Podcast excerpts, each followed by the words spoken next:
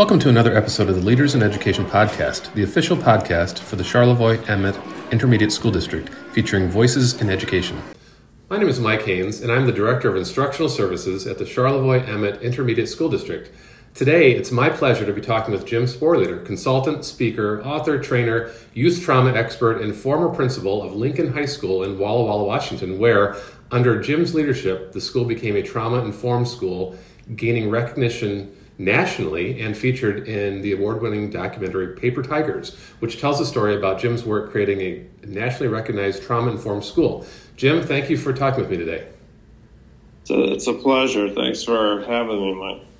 So, I'd like to start uh, by asking you if you could share a little bit about your story and what led you to where you are today. Well, uh, I would say that I was one of those kids. Um, growing up, uh, I, I, I had a, I know I had ADHD, but there, that, that, that, that, term wasn't wasn't yeah, used at the time. But uh, uh, really um, suffered in class. Uh, felt that uh, I was stupid, and uh, that came out in my behavior. And having a father who was a minister uh, getting calls from school about my behavior. Uh, uh, spare the rod, spoil the child in that in that time, and so uh, uh, I, I, just I had a lot of struggles and um, uh, a lot of guilt. you know, I, I felt like I. I knew I needed to be better, but, mm-hmm. but being better was, was just uh, a real struggle, and, and, it actually was coming from the frustration I was having in the classroom, and uh, so that that uh, really filled up my earlier years of elementary school, and then fortunately, uh, because my dad was just a great dad spent a lot of time with me. Um, I, I was gifted athletically, and once I got to junior high, uh, my behavior changed 180, and, and uh, uh, I wouldn't I wouldn't do anything that would would put me at risk of mm-hmm. not playing in the game. But the sense of um, feeling stupid and uh, those frustrations uh, were always there. And uh, as I went to college to become a PE teacher, uh, when I I, I, I, did my student teaching at the junior high school that I actually went to, and it was the same principal when I went there to start. And uh, I'll never forget, I went in there and uh, he hit me up with, uh, Jim, we, we wouldn't be serving you right unless we didn't put you in a classroom.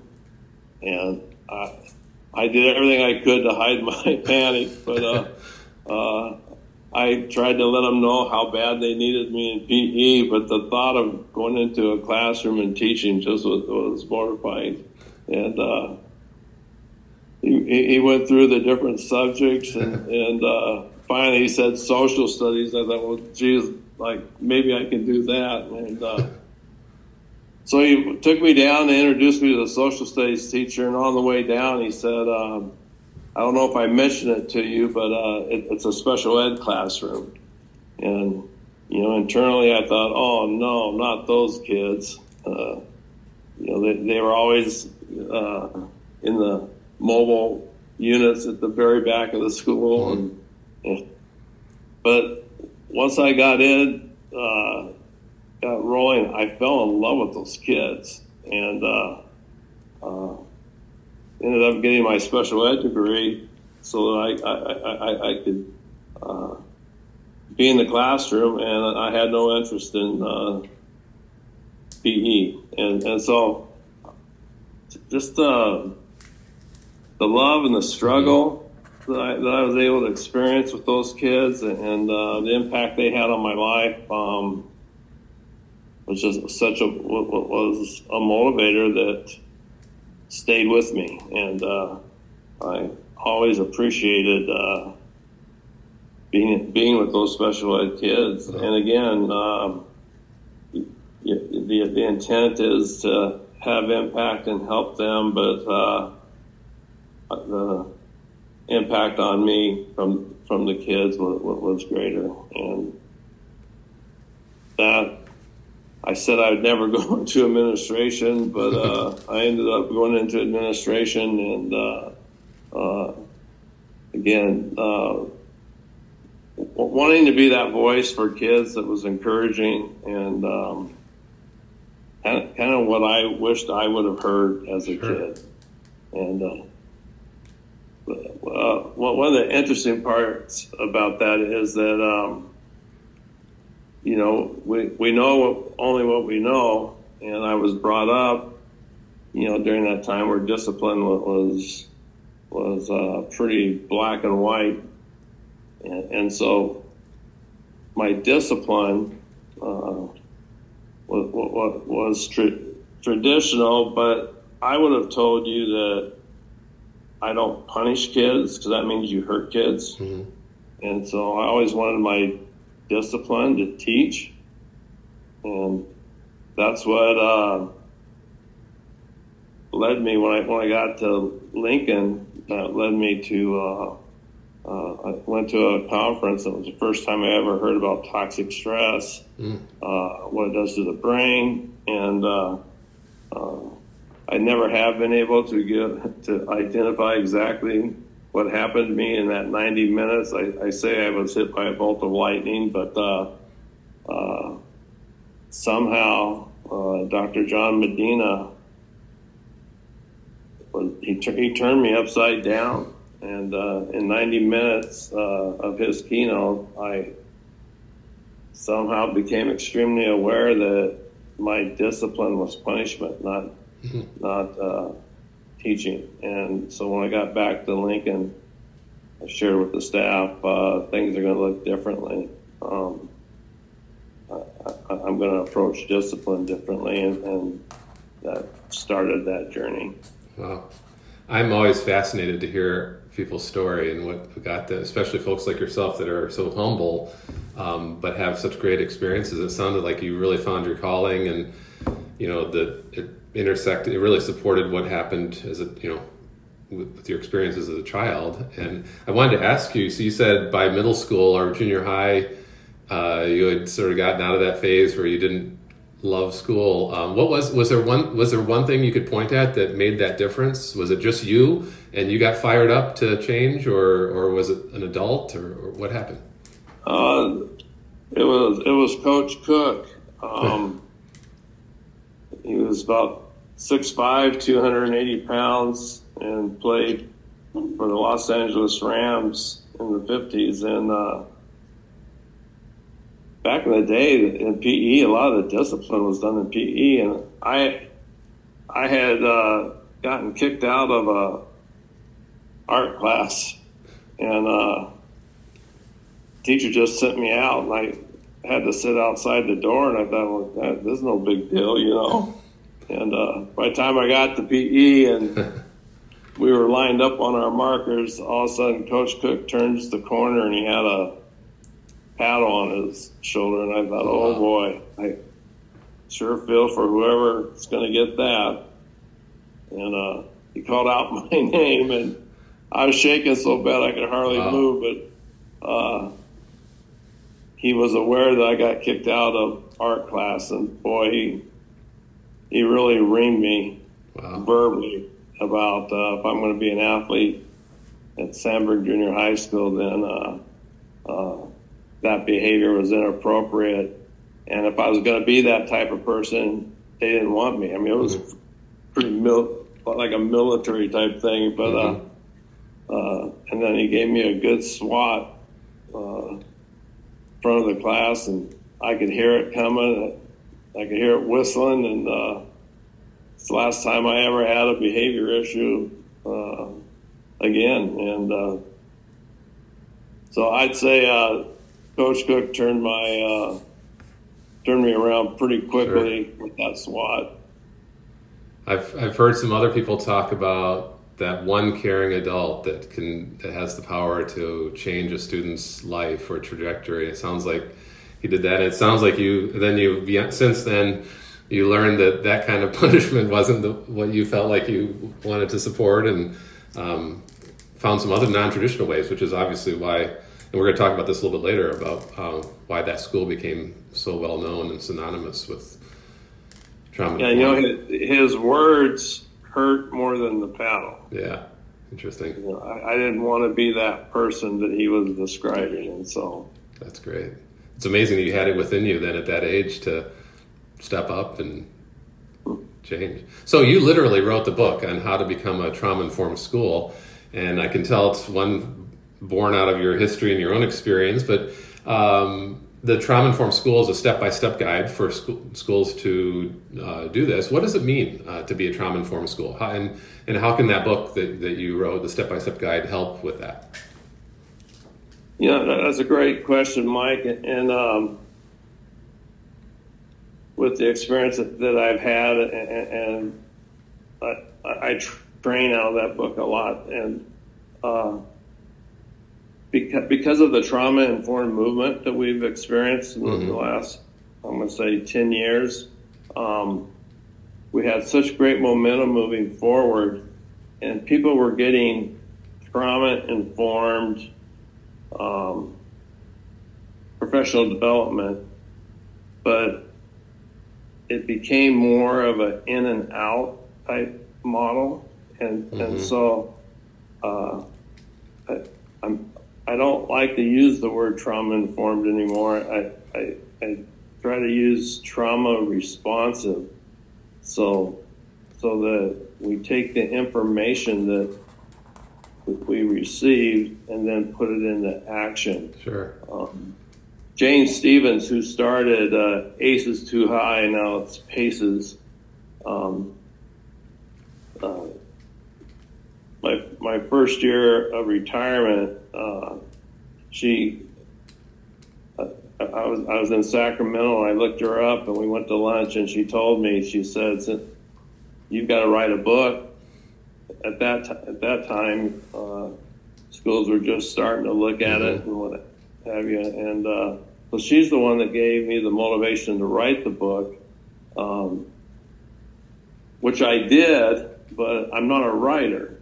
And uh, uh, I, I, ran into Heather Forbes and and her being an author and and I told her I have a book, but I'm not I'm not a writer. And uh, if it wasn't for Heather, uh, she took my book and uh, she she's told me she says you got great content. We just got to make it look pretty. so, you know, we had an illustrator and what have you, and uh, so so she she she helped me put that together, okay. and uh, so I'm extremely grateful for for that. And the the book uh, at the time was the only book on the market that actually shared how how to the how to. Mm-hmm. And I, I did be honest with you, we never we never knew that we were the first school in the country to do it. So uh, that was never on our radar. Right. We were, you know, it's.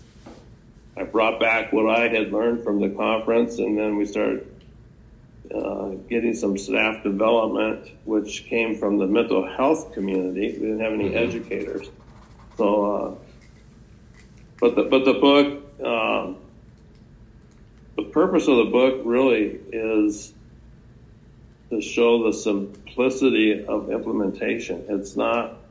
I always say it's not rocket science, and sometimes we think things have to be real difficult, time right. consuming. Right principals don't have the time to add tons of stuff to their plate, mm-hmm. and so my goal and my uh, it's always my hope is that the book provides simplicity that a principal with all that they have on their plate or she has on her plate can look at it and say, "We can do this." Yeah. So so if you were to extract out of the book, you know, what are the two or three or four things that you would say would be indications of a trauma informed or trauma responsive school?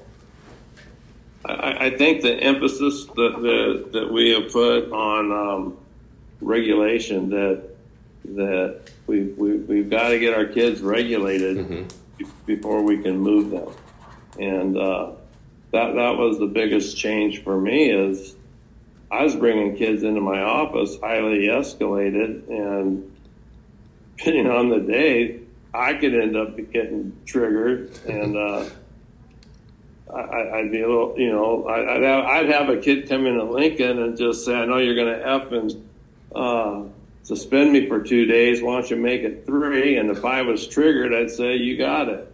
you know, I mean, so once I learned about toxic stress and what it does to the brain, I uh, brought kids. I, I, wouldn't talk to a kid if they were escalated, but I would tell them why.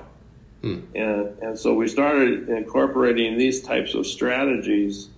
And uh, I, will never forget the first kid that came in my office. And when I when I first got Lincoln wasn't called Lincoln at the time. It was when I first went over. It was called uh, Payne Alternative Campus, and hmm. uh, the FU was just out of control to any request from anybody of, of authority. And uh, I had to get, it was overwhelming. I, I, had to try to get my hands on that, and I, it was an automatic three day suspension. And uh, uh, I'll never forget when I came back from that conference and the first kid that came into my office that had just told his teacher to F off. And I, instead of telling them, uh, why why that's inappropriate, why that we don't treat him that way, and, uh, and and we don't treat any student that way, and we're there to teach them, and to, they use that when they get out into the workforce, they're going to get fired, and, and you know, here I thought I was teaching these life lessons, you know, and and even after the when I told them they're out for three days, I'd say when you come back, the slate's clean, you know. Uh, which now I think back how ridiculous. But anyway, uh, when the kid walked in, I told him, I said, "Wow, you're really, really upset. I can tell. I'm going to talk to you when you calm down." And I said, "I'm going to give you an area for you to calm down, and then and then we're going to discuss this." And I said, "I care too much about you uh, to talk to you when you're this upset." Uh, because I want to make a good I want to make a good decision. Sure. And um, at first, when I started using that approach, kids were, had never heard any, any principals saying that, and so some would even tell me, "Well, I'm not going to calm down," and I'd say, "You know, we're going to take some time," and and they, ten minutes, you know, they were calm where I could bring them in. And this one young man that that, that I brought in. Uh, just goes, Sporleder, I'm just so pissed today. And uh, he even kind of hit his hands on the table, mm. and, and I said, Well, what's going on? And uh, my gosh, he told me about his dad. Uh, his said my dad's a drunk and he's failed me all my life, and started telling me his story. And mm. I'm just thinking in my head, I don't even make it to school today. And on, on that particular day, it was his birthday. He just turned 16, and his dad had called him and told him he was going to sneak a car over in the middle of the night. And uh, and then when he woke up that day, to run and look out in front of the house, and his car would be there. And, and he said, uh, "I got up early and I ran out, and no car." And, and he just goes, "He did it to me again." And, and uh, but while I was while I was talking with him, I could see him coming down, and uh, obviously I was impacted by the story. Mm-hmm. And, I, and I just said, Jared, I, am so sorry. I never I, I, I, never knew this uh, about you and your dad, and I said it must be so hurtful. And, uh, and I told him, I said, you know, you guys are used to me suspending you on, the FUs, and I said I want to do the discipline in school, and uh, I'll never I'll, I'll never forget. I he, he just he wanted to. He goes, I feel horrible. It wasn't about Terry. He goes, I need to apologize, and uh, and then before he got up, to leave my office, he turned around and he said, "Thanks, Reuter, for talking to me. It really helped." And I realized that all I did was acknowledged his feelings. I, I it wasn't a conversation. Sure. I, I, listened, and uh, I was so impacted by that, and, and it hit me. How many kids have I had come in the office that I gave them their three day suspensions and gave them my little life story lesson, and I never knew the story behind it. And uh, people will ask me, well, how long did it take for this to work or whatever? It worked with the first kid and it worked with the kids afterwards. As soon as I started working with kids that were mm-hmm. regulated, and I made sure I was regulated, we started to hear the stories. And, yeah. and, and my teachers would come into my office and shut the door and go, Oh my, my God, I had an incident with so and so today. And, and we had a chance to sit down and talk. And oh my goodness, we got to get them some support. They're going through this or that. And, or a kid, I just found out this, their family's homeless right now. How can we help them? And, uh, it was just the momentum just kept sure. picking up. It, it was um, it was, it was such an incredible experience. It, it's just uh, incredible for me to hear that story and think about how you just on the you pivoted, uh, you know, based on what you had experienced, what you had learned, and to be empathetic like that and to see that shift so quickly. Um, that says a lot about you know the kind of leader you must have been uh, at that school. And I, you mentioned regulated. I know a lot of folks listening to this will will have heard regulation or being regulated or dysregulated, and that seems like that's one of the more later or more recent. Um, buzzwords in, in the work we do in education, but it's so critical. And it's amazing that that long ago you had been keying in on that and realizing that it took letting the kid become more regulated before they could even listen. So that it's a great experience. Um, so what are some what are some ways that school staff can be trained to recognize and respond to students in, in trauma situations or having difficulties? Uh,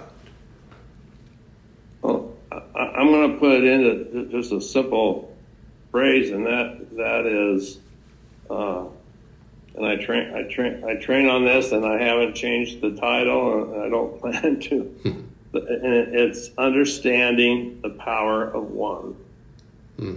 and where the research is so powerful in showing us that the power that a caring adult can have on that student's life.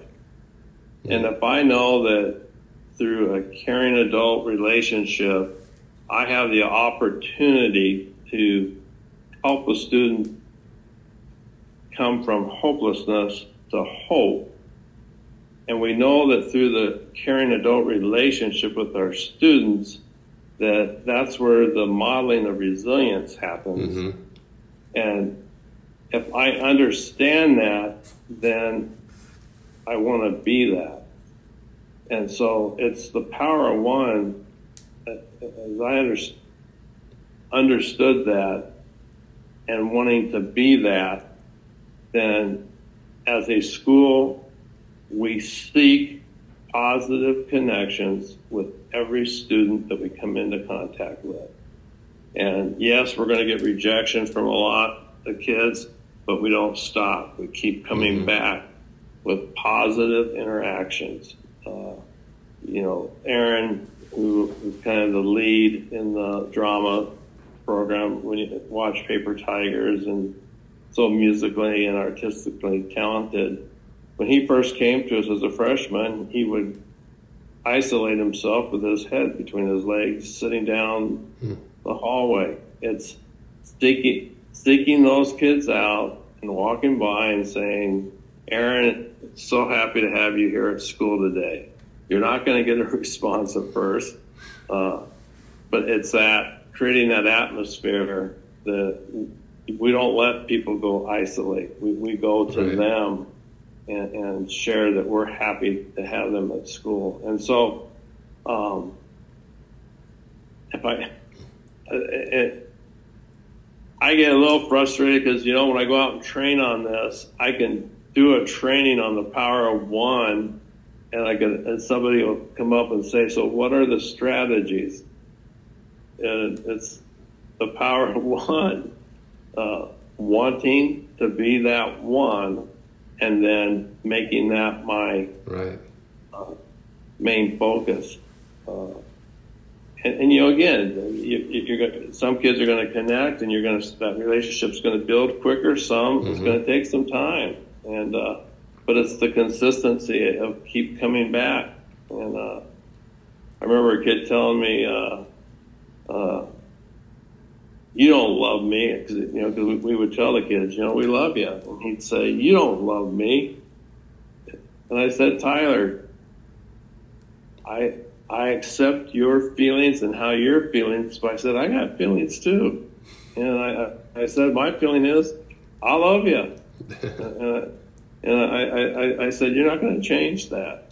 And so some kids take a little bit longer. Mm-hmm. And, uh, but a whole school can turn their culture and start seeing positive outcomes just by understanding that I want to be the power of one, and the only way I can be the power of one is I have I have to understand my regulation. So, uh, teachers have a lot on their plates and, a lot going on, but we have to. If we understand the power of one, then we calm ourselves mm-hmm. Before we start having those interactions. That's so insightful, and it also sounds painfully simple, right? It just do to other you treat others the way you would want to be treated, right? And and and I've heard yeah. other people talk about that. You know, yeah, a dysregulated adult, so an adult who's keyed up about whatever happened, is not able to regulate a student, right? We know that time and time again. So that's a great point you made that once you understand it, how it affects yourself, you can then help students. And the example you gave is is, is that's when I when, when I make it more about me than the kid. Yeah.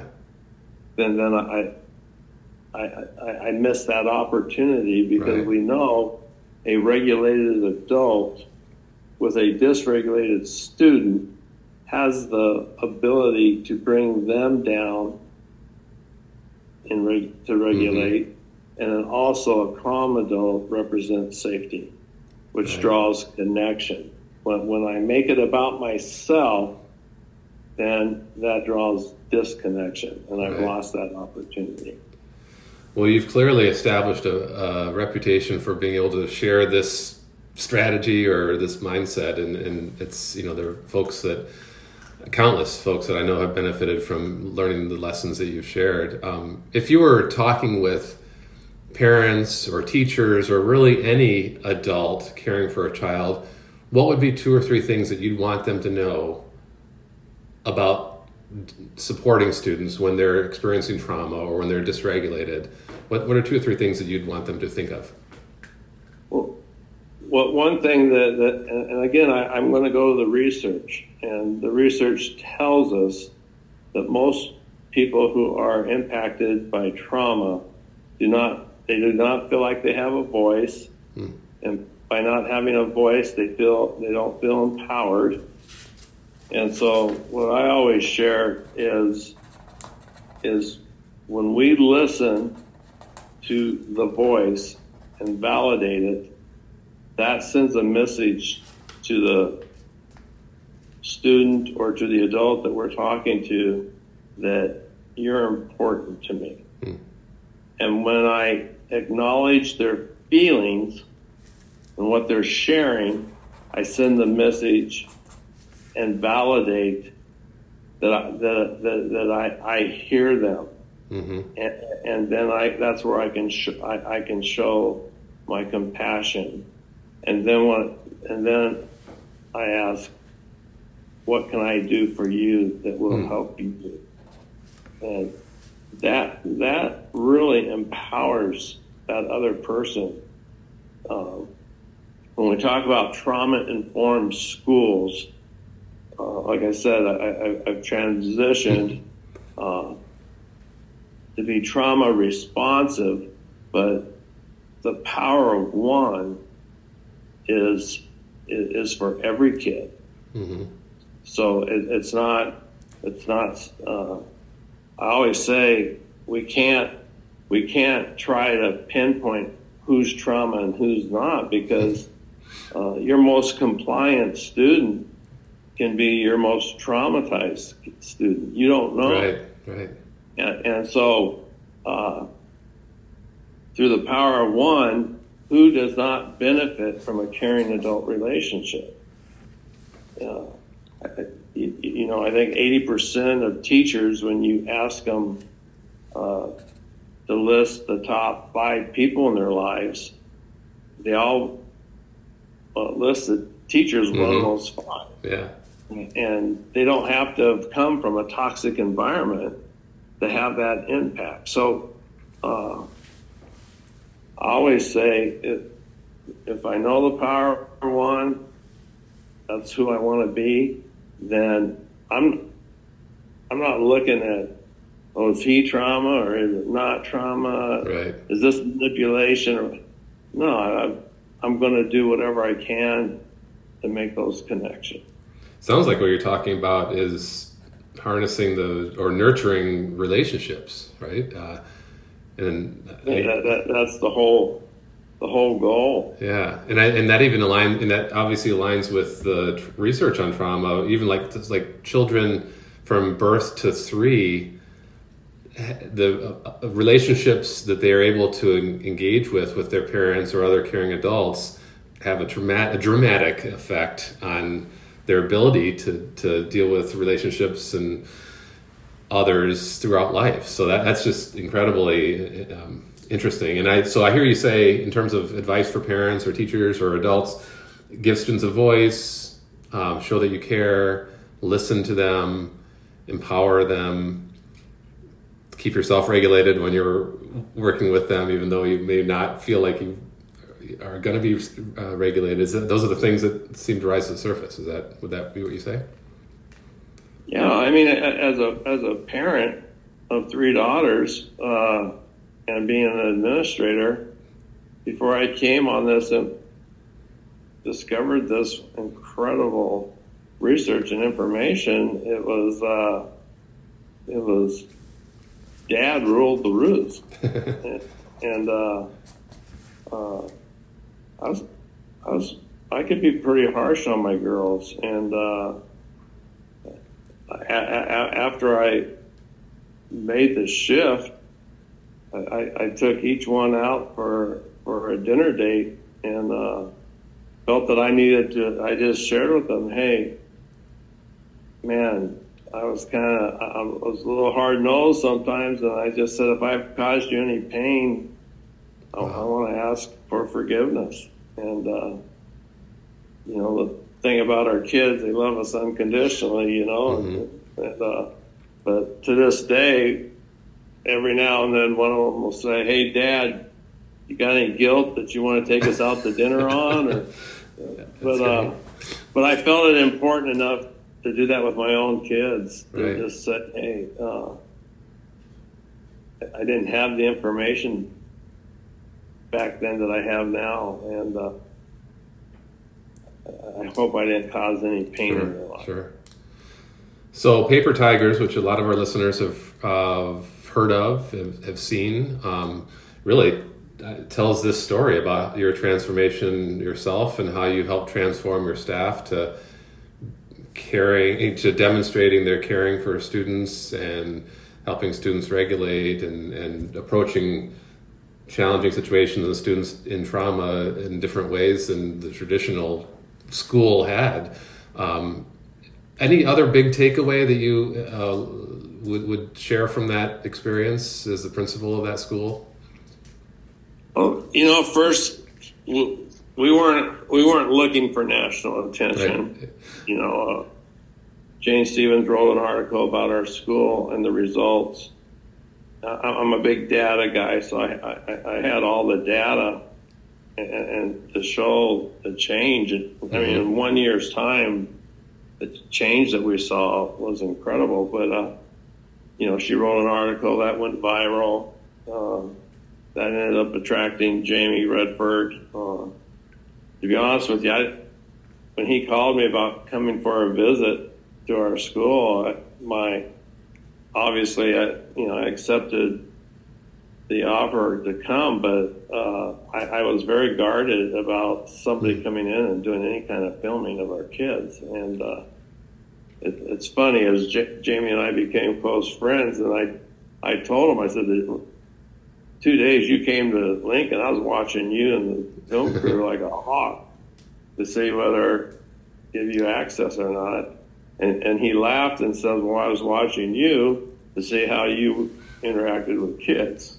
And uh, but it didn't take didn't take long for me to see Jamie and the film crew just had a natural ability. They they would turn away from me and, and just start talking to mm-hmm. the kids, and uh, I could see the compassion and the, and the care there. So that ended up being a pretty easy win over. Yeah. Uh, and and then uh, and I've always felt Paper Tigers is about is about the kids. It's not about you know. Sure, we've created the culture, but it's to see how those students developed and grew.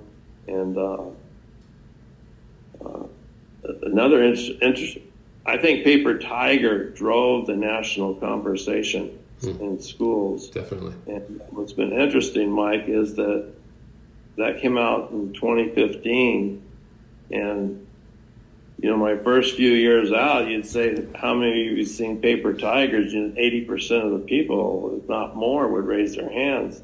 Now you go out and ask how many have seen it, and it can be 30 to 40%. Mm.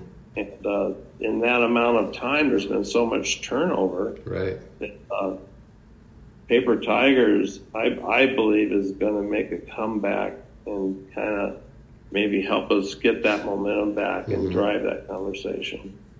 Well, I definitely, yeah, and, and, I'm glad to hear that. And I don't know, I'd like to ask your opinion on this. Um, some folks have suggested that it, with all the downsides of the pandemic, one of the things that it did for us is it put a spotlight on some of the things that we maybe as in general hadn't noticed, like students that were dealing with trauma and uh, adverse experiences that maybe didn't surface because they went home. And we didn't we didn't have a, a mirror into their home like we did when we had students online or or students that didn't have access to resources and and immediately were cut off. And so what are your thoughts on that? Do you think we've learned something from the pandemic? Did the pandemic help us evolve uh, in this space at all?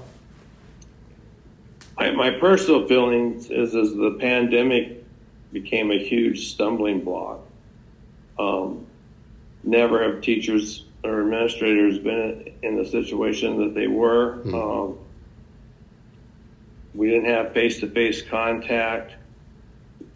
It's all we could do, but we know that the computer is probably the worst tool for instruction that, that, that you can provide. Um, so we, we've got all these kids with these Chromebooks, but I think what was forgotten is the kids that were in these toxic environments. Mm-hmm. Where where were they going to sit and, and, concentrate, right, and, and, engage in a lesson? And so, uh, and, and when you look when you look at child abuse cases, that during COVID, they, they almost came down to zilch. I mean. It's because the mandatory reporter was not a part of their lives. Yeah. So when our when we got our kids back, the behaviors. I mean, the behaviors are extreme. I don't. We can't downplay the behaviors that have come back into the school after COVID. Right. But but in the for, I'd say that first year back, we had teachers that that that were, were very dysregulated because of their own stress. And when you have dysregulated teachers with dysregulated kids, it's not a good mix. Mm-hmm. And that first year, nobody wanted staff development. You know, they were just trying to get survive. right. survive. Yeah. And, and, and, so now I now I, I, see things calming as far as uh, uh, teachers and administrators are now starting to say uh, we got to get some help. Sure.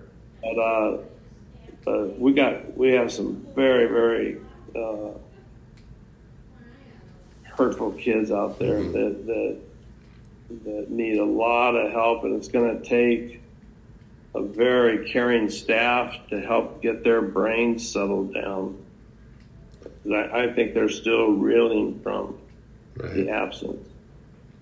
Well, what a better time then for you to be sharing your experiences and your expertise with with educators, so so that we can all become um, more trauma responsive uh, and and and understand the value of that that caring adult for every student. And I just so I appreciate you know the work that you've done, Jim. I, I'm humbled by everything that you've talked about and your experiences and even to hear you talk about you know you, you didn't expect paper tigers to become a nationally recognized uh, documentary but you know just because of all the great work that you did um, it helped a lot of kids and it was so great to hear you talk you had to have students that became are now teachers uh, at that school that's just an incredible story. I think we could probably talk for hours about about those stories. Um, but uh, again, I want to thank you for your time.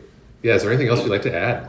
I just guess I, I think when people, I've always felt this that uh, what what keeps the fire burning within me is that there's Lincoln kids everywhere, and, and so I, I think that's the power of Jamie's creativity mm-hmm. in producing that film was uh, people that watch it say those are our kids. That's the power of it. And yeah. uh, and I don't know of any school that has truly uh, implemented trauma responsive practices that hasn't uh, experienced the same outcomes that we did. Uh, discipline goes down. Yeah everything that you want to see go down goes down, and everything that you want to see go up goes up. Uh, some of it takes a little bit of time, but but it it, it will come. And uh, you know, when I first went to, we changed the name, but when I first went over to Payne, you know, it was an 18% graduation rate.